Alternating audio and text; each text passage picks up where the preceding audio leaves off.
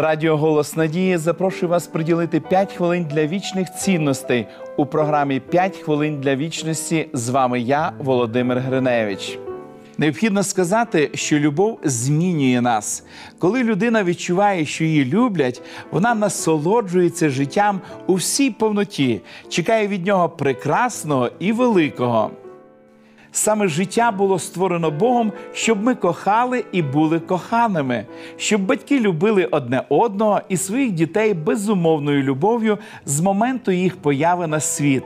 А діти, навчені цією любов'ю, змогли любити тих, хто стане їхнім супутником життя. Справжня любов повинна бути безумовною. Неможливо любити на умові. Той, хто говорить, що любить, але даруючи любов, очікує, що у відповідь інші будуть виконувати певні вимоги, перетворює кохання на шантаж і вимагання. Багато батьків не розуміють, якої шкоди завдають своїм дітям, бездумно кажучи їм: якщо будеш погано себе вести, я перестану любити тебе.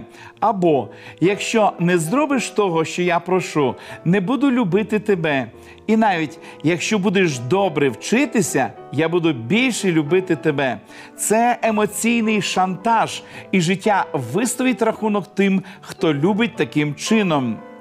Відомий психолог Віржинія Сатир написала: Я хочу любити тебе, але не тримати, цінувати тебе, але не оцінювати, приєднатися до тебе, не втручуючись. Я хочу запрошувати, але не вимагати прийти. Я хочу залишити тебе, не звинувачуючи, судити про тебе, не осуджуючи, і допомагати тобі, не ображаючи.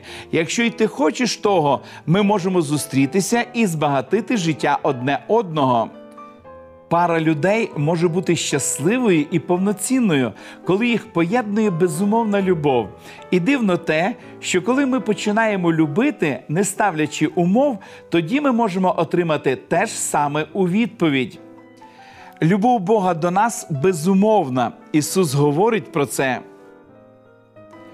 А я вам кажу: любіть ворогів своїх, благословляйте тих, хто вас проклинає, творіть добро тим, хто ненавидить вас, і моліться за тих, хто вас переслідує, щоб вам бути синами Отця вашого, що на небі, що наказує сходити сонцю своєму над злими і над добрими, і дощ посилає на праведних і на неправедних.